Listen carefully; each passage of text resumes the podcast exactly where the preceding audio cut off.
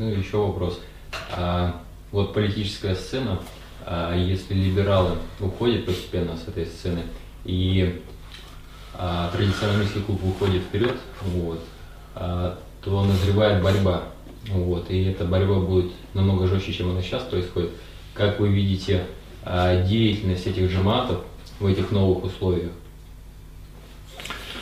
Значит, сначала поговорим о нынешнем текущем моменте. Не устали еще?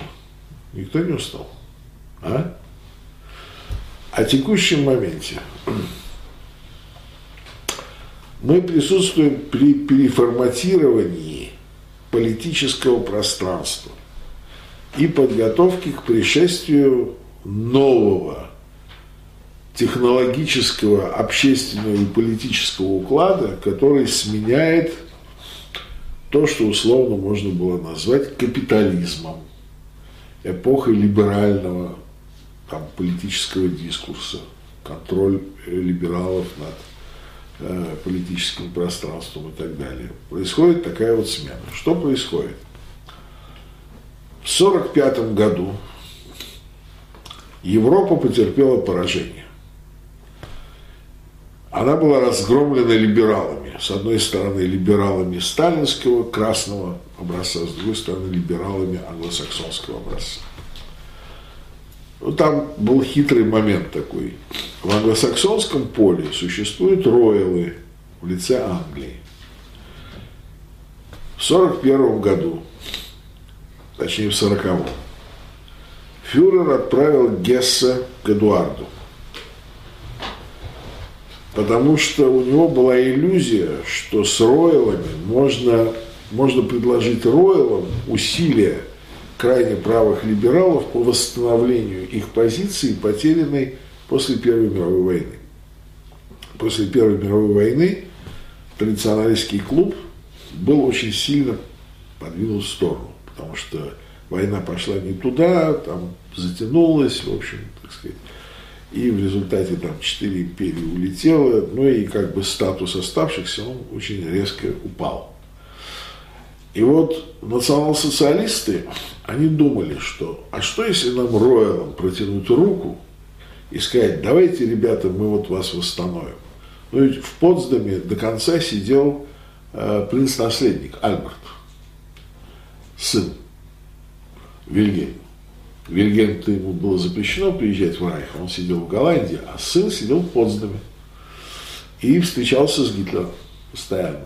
И все время как-то вот такая коммуникация была. Ну а в СС вообще от фон барон там не протолкнуться было. Черные мундиры, только вот, так сказать, элитный такой класс земельной юнкерской аристократии носил.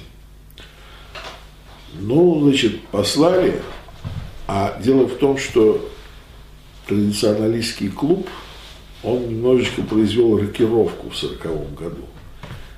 Там к власти пришел либеральный, либеральное крыло традиционалист, ну, аристократии, да, в лице Черчилля, который, как известно, на четверть еврей.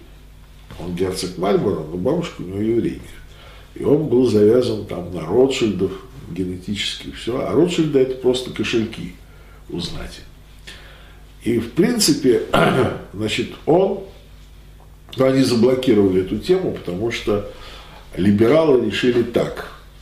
Один раз мы уже на Первой мировой обожглись, и вот сейчас, если мы а, сделаем вот такой вот ход, то есть примем протянутую из Берлина руку, то мы можем сильно пролететь, потому что с америкосами мы не договоримся – они там все по уши в либерализме, хотя там тоже республиканцы думали о том, не поиграть ли с Райхом, но слишком там была такая ситуация разбодяженная.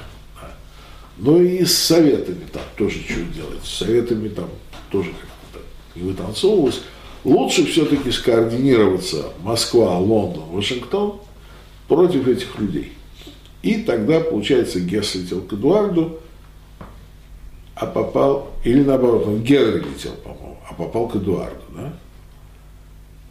Кого-то из них, это кого-то, какого-то принца, который был членом НСДАП, его сняли, заставили его отречься, а вместо него пришел такой корректный принц, который, значит, возглавил Англию во время войны.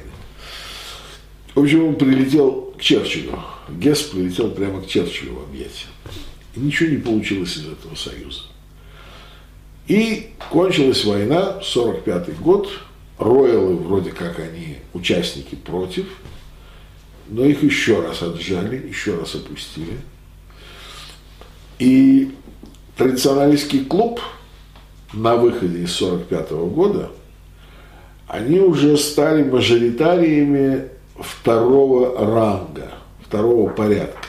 Ну, если представить себе это как акционерное общество, глобальное да, общество, там с советом директоров, то, значит, вот традиционалистские клубы, они стали мажоритариями, имеющими блокирующий пакет 25%. Ну, второго порядка. А либералы в 1945 году получили 50% акций плюс одна. Под ними возникли миноритарии. Евреи были до 19 века вообще никто звать никак. У них вообще не было акций. Но за счет оседлания левого движения, за счет э, российской революции, октябрьской, за счет поражения национал-социализма, они буром впилились в совет директоров и стали миноритариями. Кроме них миноритариями стала международная бюрократия, постепенно кристаллизовавшаяся.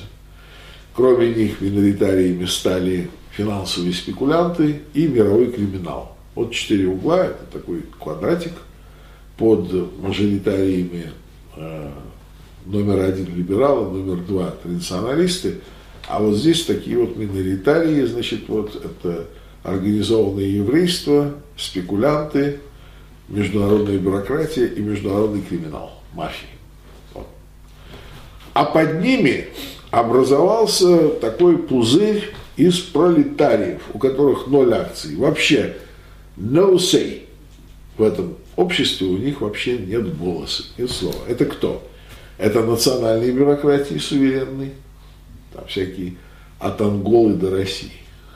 Да? Это молчаливое большинство, то есть просто люди в мегаполисах. И это радикалы. То есть мы, по сути. Мы тоже стали, оказывается, пролетариями, никто звать никак. И поэтому легко понять, почему сегодня Джабхатан Нусра воюет в Сирии, хотя, казалось бы, есть более первоочередные задачи для радикалов. Не Асада мочить, а хотя бы вот Сиси грохнуть. Потому что они пролетарии. Они не могут определять своей волей свою повестку дня.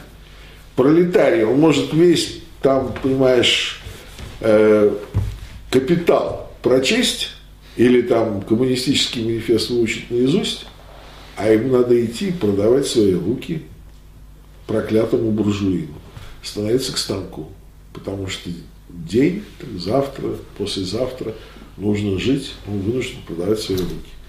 И вот ребята идут и воюют в чертовой Сирии, которая никому на дух не нужна, вместо того, чтобы заниматься делом в других местах. Потому что они пролетарии, у них ноль акций. Но их поражение в Сирии открывает, а поражение почему произошло, и почему вообще сейчас переформатирование? Потому что миноритарий, который вот этот квадратик, еврейство, бюрократия, спекулянты и криминал, они поддерживали, как всегда, вот такие миноритарии, они поддерживают самых сильных, да, они делают ставку на крутых. Они поддерживали либеральный клуб. И они заигрались, то есть вот спекулянты довели все до финансового кризиса.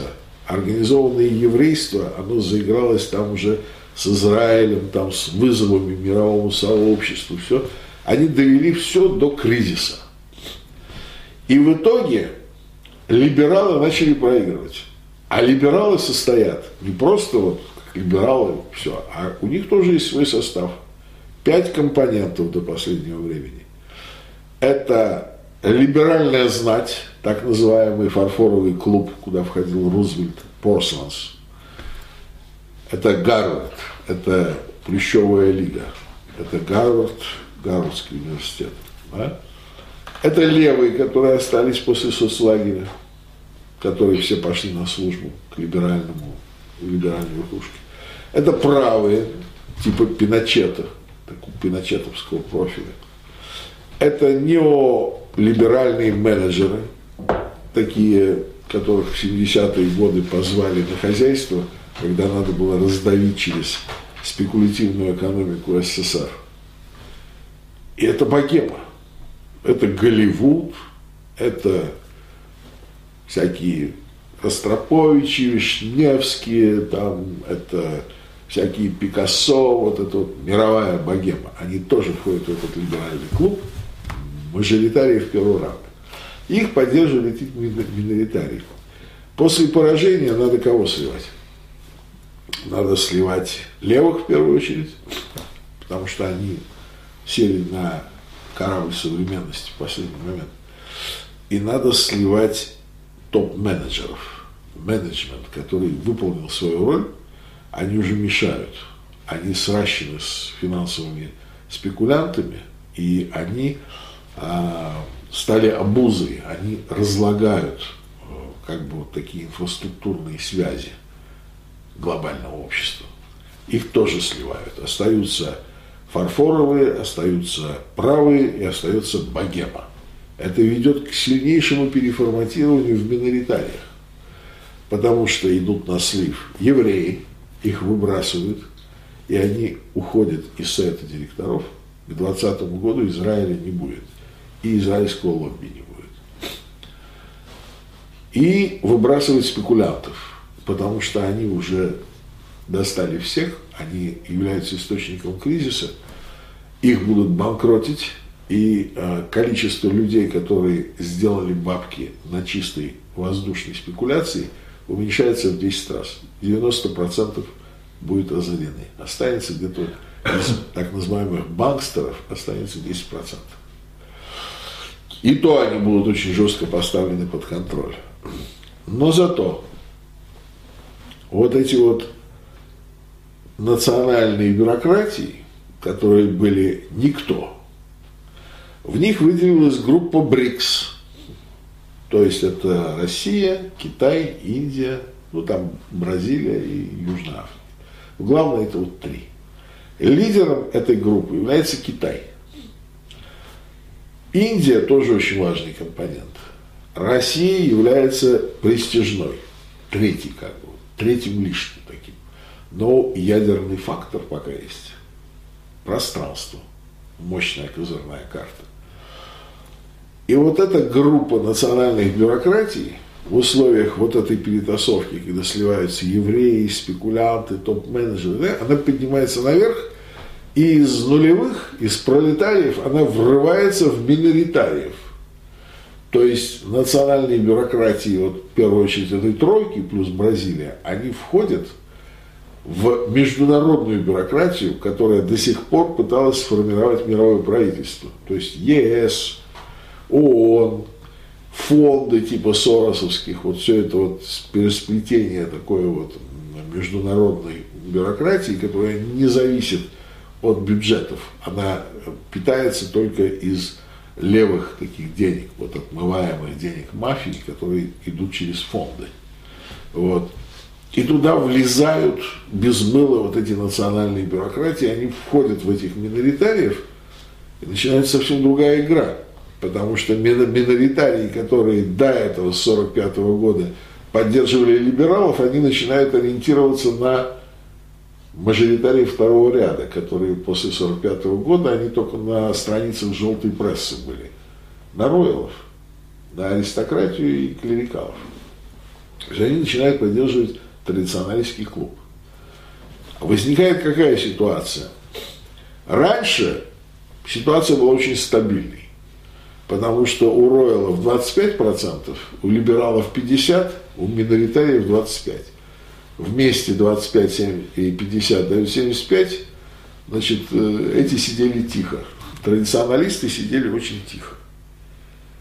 Но теперь-то, когда миноритарии новые, обновленные с приходом Китая, Индии, России будут поддерживать традиционалистский клуб, 25 плюс 25 – 50, и у либералов 50. Это два равных центра получается. А это, ребята, война.